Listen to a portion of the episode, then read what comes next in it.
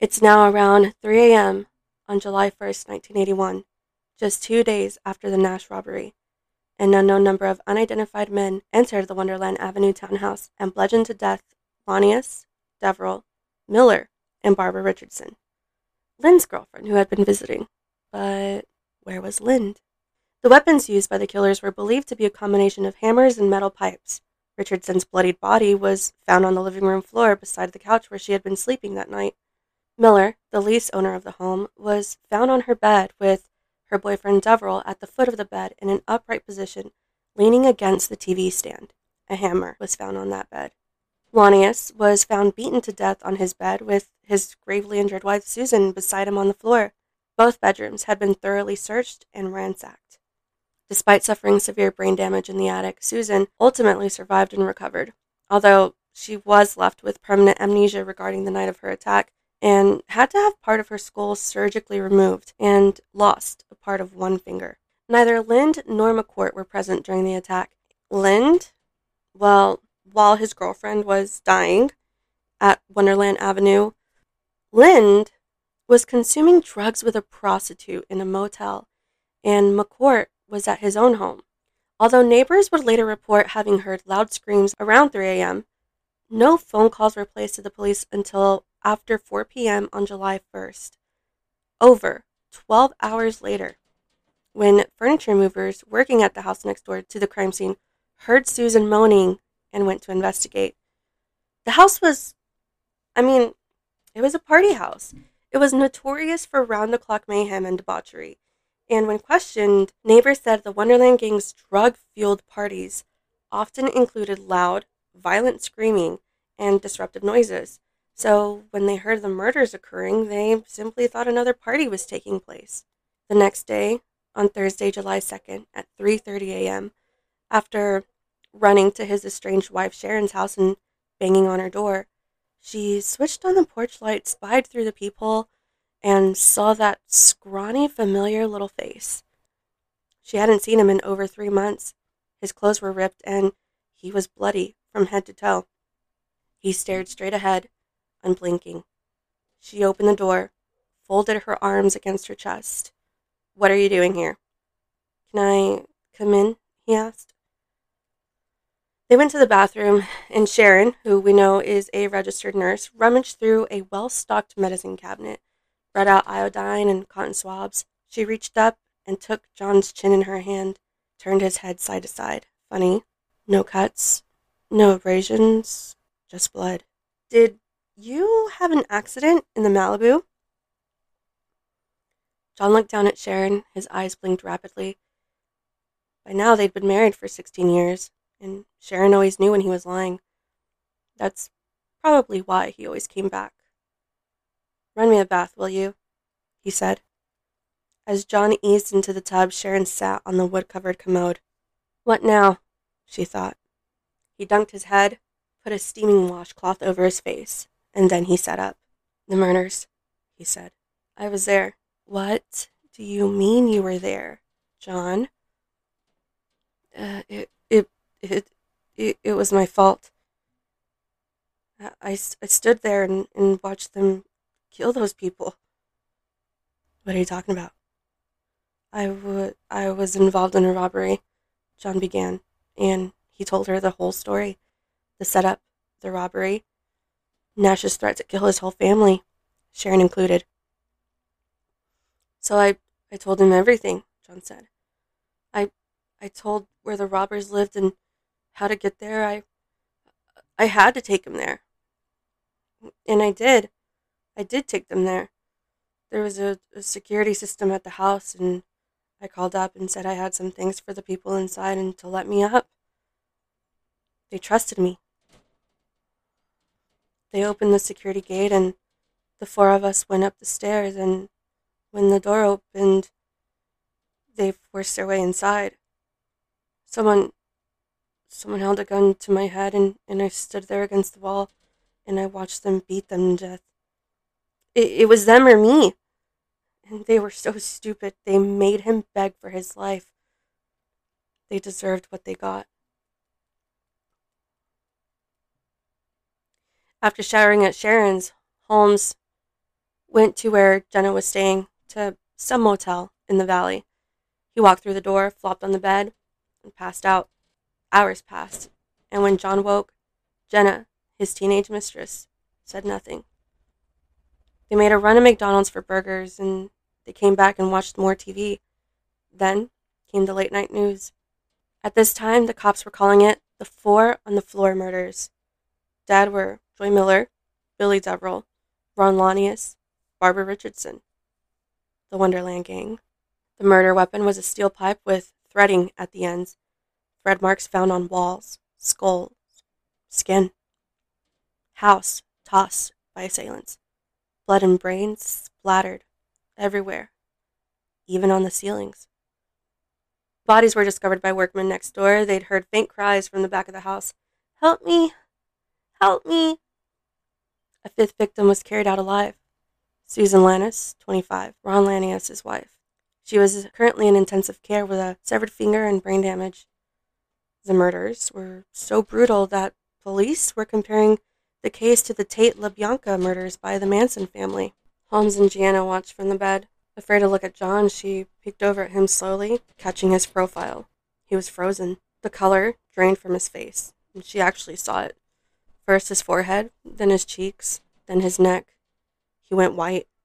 LAPD detectives Tom Lange and Robert Souza led the murder investigation and searched Nash's home a few days after the crime. There, they found more than $1 million worth of cocaine, as well as some items stolen from the Wonderland house.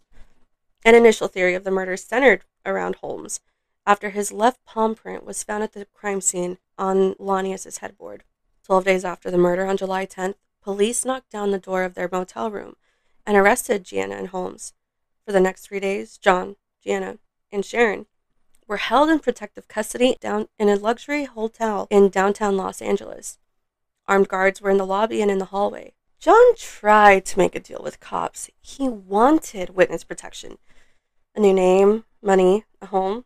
He wanted new names for Sharon and Gianna too. And just like an informant, he offered the police secrets names of mobsters, drug dealers, prostitutes, pimps. The police wanted to know who killed the Wonderland. Holmes wouldn't tell. With Holmes, it was like he was a center stage and the lights and the camera were on, says the detective who was present. It was like he was doing a movie. Here he is. He has two women with him, all three of them sleeping in the same bed. He stroked us, jacked us around. He told us certain things, things that were on the right track, and that this indeed what had happened, that this was the motivation, and that this was how I came down. He played for it, for all it was worth. Then he said he wouldn't testify. So we cut him fucking loose. The three went back to Sharon's house. Sharon cooked dinner. John picked up Sharon's two dogs and Thor from the kennel. Later, the women dyed John's hair black. John and Gianna painted the Malibu gray with a red top. They used cans of spray paint, too. The finish was drippy and streaked, but it didn't matter. They were on the run. Now it was December 4th, 1981. After leaving California, Gianna and John had gone to Vegas then Montana, then headed south, visiting the Grand Canyon, the Painted Desert. Holmes broke into cars along the way until they ended up in Miami. Gianna hadn't seen John in over two weeks after he had publicly beaten her. The cops were definitely looking for him now. Following his arrest in Miami, Holmes was tried for the murder of the Wonderland Gang. His defense was simple John Holmes was the sixth victim of the Wonderland murders, and Eddie Nash was evil incarnate. His lawyer told the jury at the outset Unlike some mysteries, this is not going to be a question of who done it. This is going to be a question of why aren't the perpetrators here? In the end, the most damaging evidence the prosecution could produce was a palm print on a headboard above one of the victims. Holmes refused to testify. Because of this, the jury found him innocent.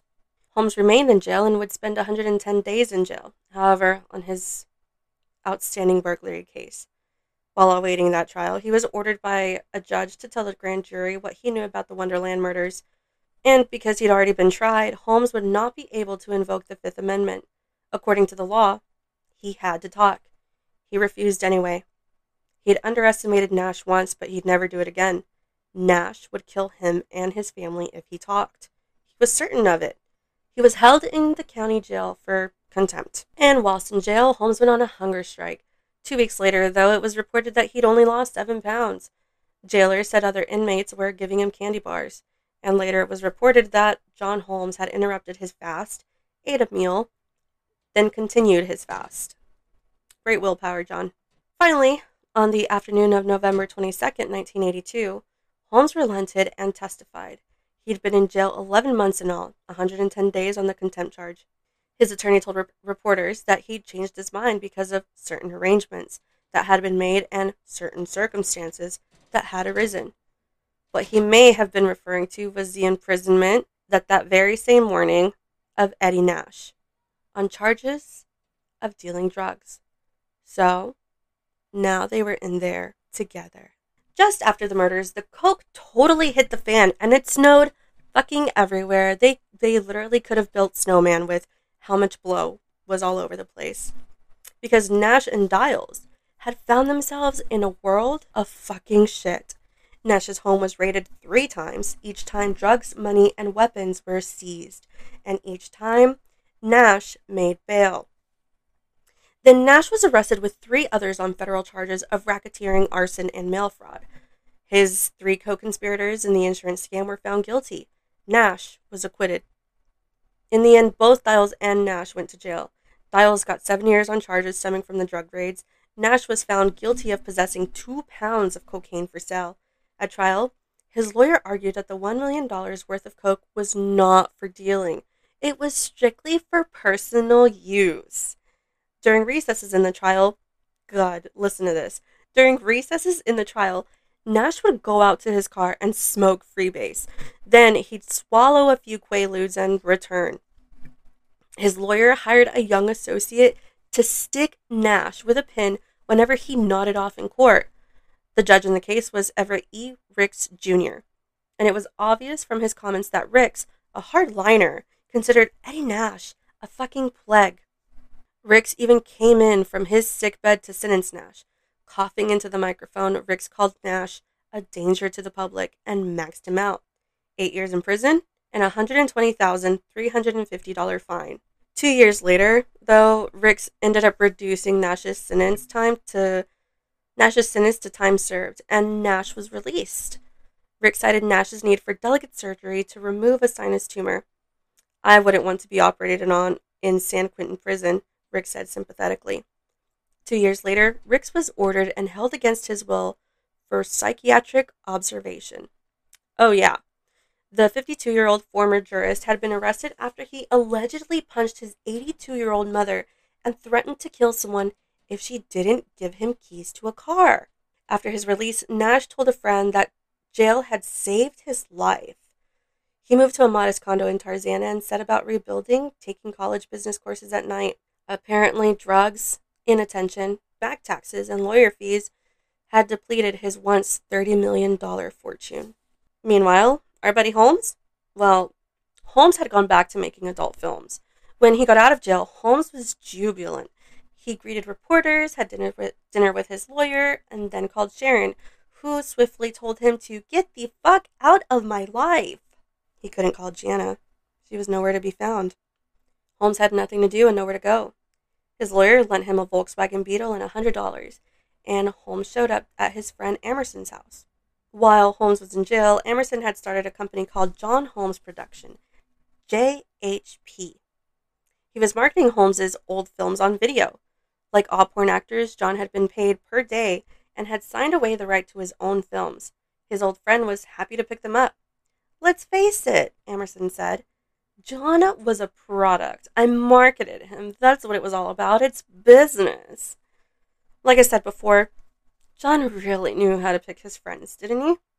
With all the publicity from the murders, John Holmes had achieved almost mainstream celebrity. The video boom was just beginning, and Holmes became a kind of Marlon Brando of porn. No longer the leading man, he was now the featured oddity. In California Valley Girls, for instance, he only had one scene. He came in, sat on a couch, a girl entered stage right, then another girl and another. At the end, there were six at once working on his peener. Early in 1983, at age 39, Holmes was shooting Flesh Pond at a studio in San Francisco. One of the actresses in the cast was Laurie Rose. Lori was 19. Remember, he's 39 and she's 19. She came from a small town outside Vegas. In the business, she was billed as Misty Dawn, the anal queen of porn. After the film, John and Lori, who looked like Gianna, began dating. Usually, they smoked freebase and had sex. In time, John and Lori moved in together at Amerson's. When Amerson raised their rent to $400, shockingly expensive, I know, they got their own place in Encino. John continued to make films, but he made Lori stop. He thought one person in the family was enough, his then girlfriend said. And the AIDS thing was just starting to come out. Nobody had gotten it yet, but it was still in the back of our minds. And John thought, well, if we're going to take a chance, I'm going to take that chance. And that's enough. Wow. Our hero. And apparently, after a while, he stopped smoking freebase. And he made good on his promise and stopped doing drugs altogether. Nobody ever came over, says said Lori. Nobody ever knew where we lived. His words to me were, friends can get you killed. And we were very careful. Then, when Eddie Nash got out of jail, John was very, very worried. We went on 24 hour watch for like three weeks. One of us had to be awake at all times. It was like being in a movie or something. Then in the summer of 1985, John tested positive for AIDS. Lori, his wife, said, after hearing his results, he was laughing about it. John said he felt like he was chosen to get AIDS because of who he was and how he lived. He felt like he was an example. Unfortunately, John continued making films even after his diagnosis. His last film was The Rise and Fall of the Roman Empress, starring Ilona Cicciolina Staller, a member of the Italian parliament. By the time it was released in 1987, Holmes's health had already begun to decline. The word in the industry was that he had colon cancer, and Holmes was telling people that doctors had removed 16 feet of his large intestine. In truth, Holmes was operated on for hemorrhoids. Around that time, he also began developing complications related to AIDS. And Amerson, his buddy, meanwhile, accused John of embezzling $200,000 from the company, so he cut Holmes off, canceled his insurance. Lori goes to say, John was really sick by this point. We moved around a lot because the rent kept going up. I was working as a computer programmer, and John would just stay home. He was in so much pain you couldn't touch him. He couldn't walk, his legs and feet would swell up, his ears would bleed, he had infections in his lungs. His surgery wouldn't heal up either. He was very upset about the business. He'd made all these people millions and millions of dollars, and we were seriously broke. He would call people and they'd say, We'll help you out, but we'd never get the money that was promised. So let's fast forward to 1988. On January 24th, 1988, John and Lori were married in the Little Chapel of the Flowers in Las Vegas. It was a simple ceremony.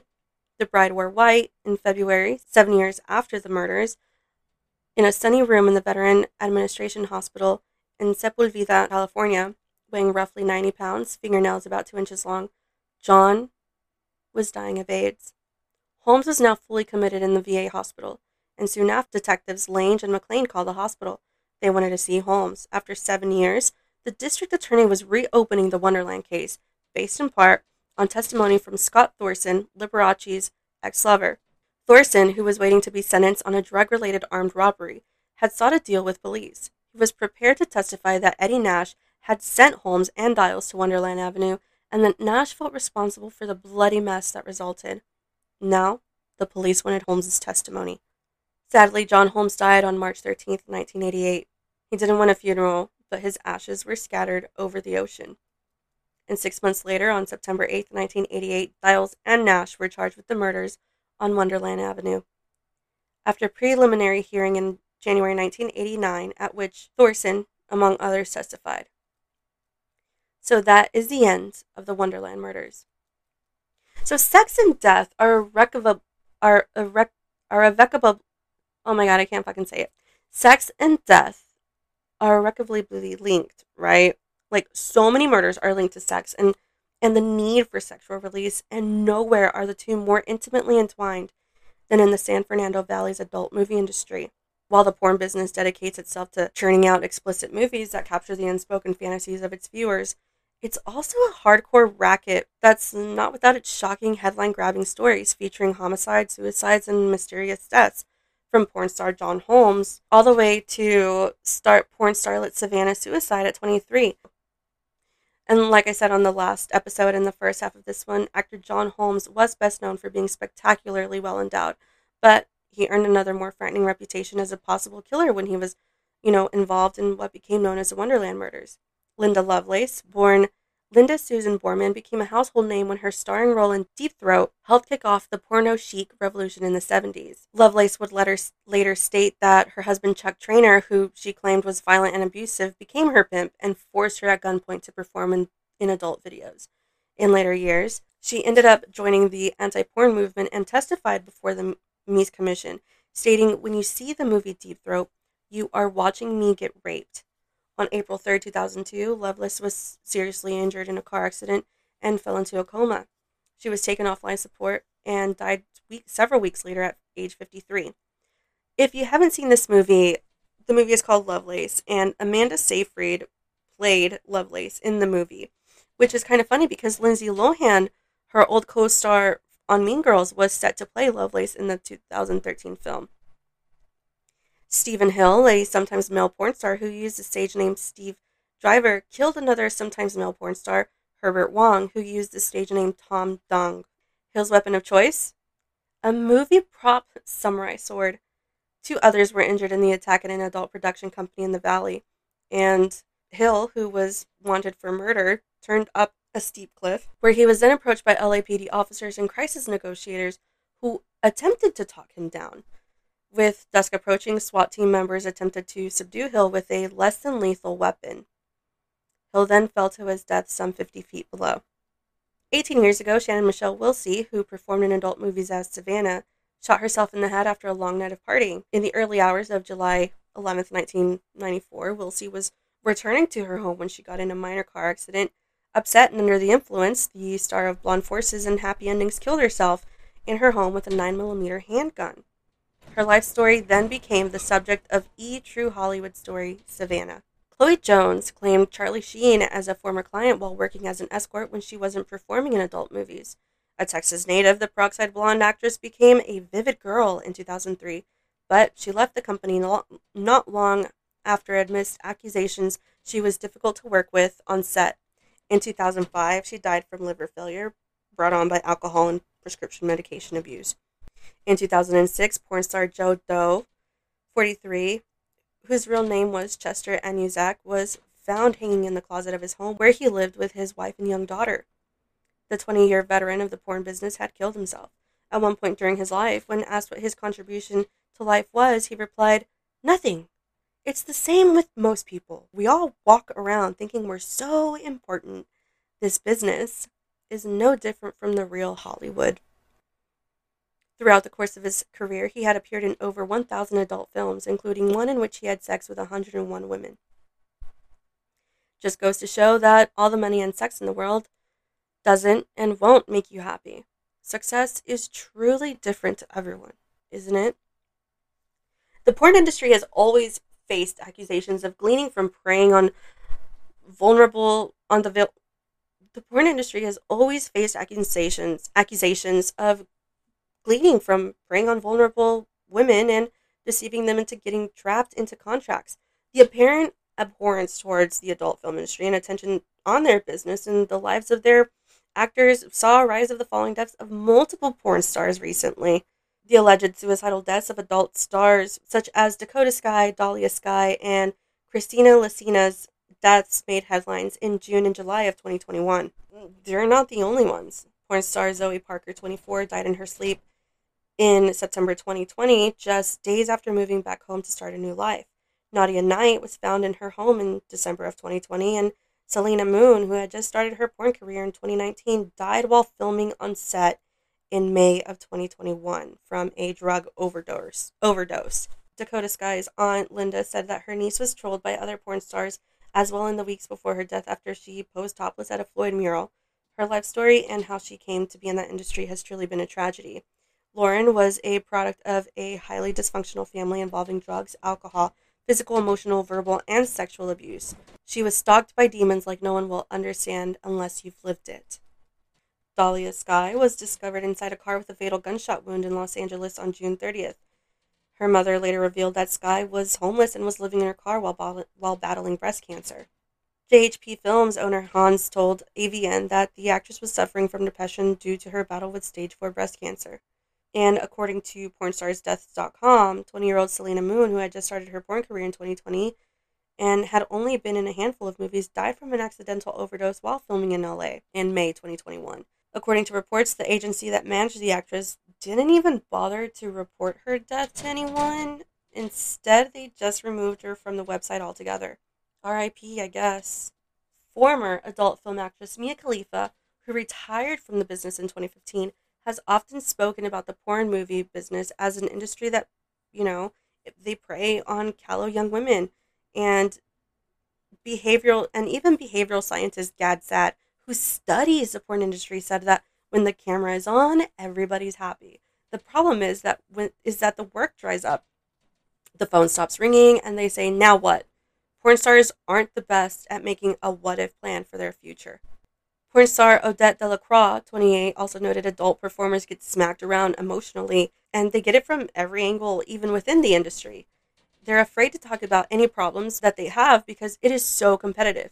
If one person says, I'm depressed, they'll just use someone else. She said, I don't know if porn makes people depressed or if people who are depressed are more likely to be drawn into the industry. She also revealed that bullying both online and offline is a huge issue in the porn industry. There isn't a day in my career I haven't had abuse from someone either online or in person. When my local high school found out about my career, I was stripped of all my awards and they literally took my name off the wall, she added. I mean, yeah, if your accomplishments porn, you know, that's probably not what a high school is going to want to push forward. And I have to say, as, as someone with friends in the industry and, and OnlyFans, you get hated on severely. People use this as a way to, as like a tactic to try to knock you down, as if you aren't a human being and don't deserve respect because of the work that you do. It's, it's fucking atrocious, you know? Lebanese born former porn star Mia Khalifa received death threats after filming a sex scene wearing a, a hijab. ISIS shared images of her being beheaded, hacked her Instagram, and posted a picture of her flat online. One of the biggest adult stars in the 90s, Janine appeared in several music videos and was the sexy nurse on the cover of Blink 182's 1999 album Enema of the State. She was also married to Jesse James, who later went on to marry Sandra Bullock. Although Janine retired from porn in 1999 to try and become a, kin- a kindergarten teacher in 2004, she made her adult movie comeback. After a custody battle with Jesse for their daughter in 2008, she went to prison for unpaid taxes. In August 2021, 23 year old porn actress Aubrey Gold was arrested in Florida under suspicion of murder, the Daily Star reported.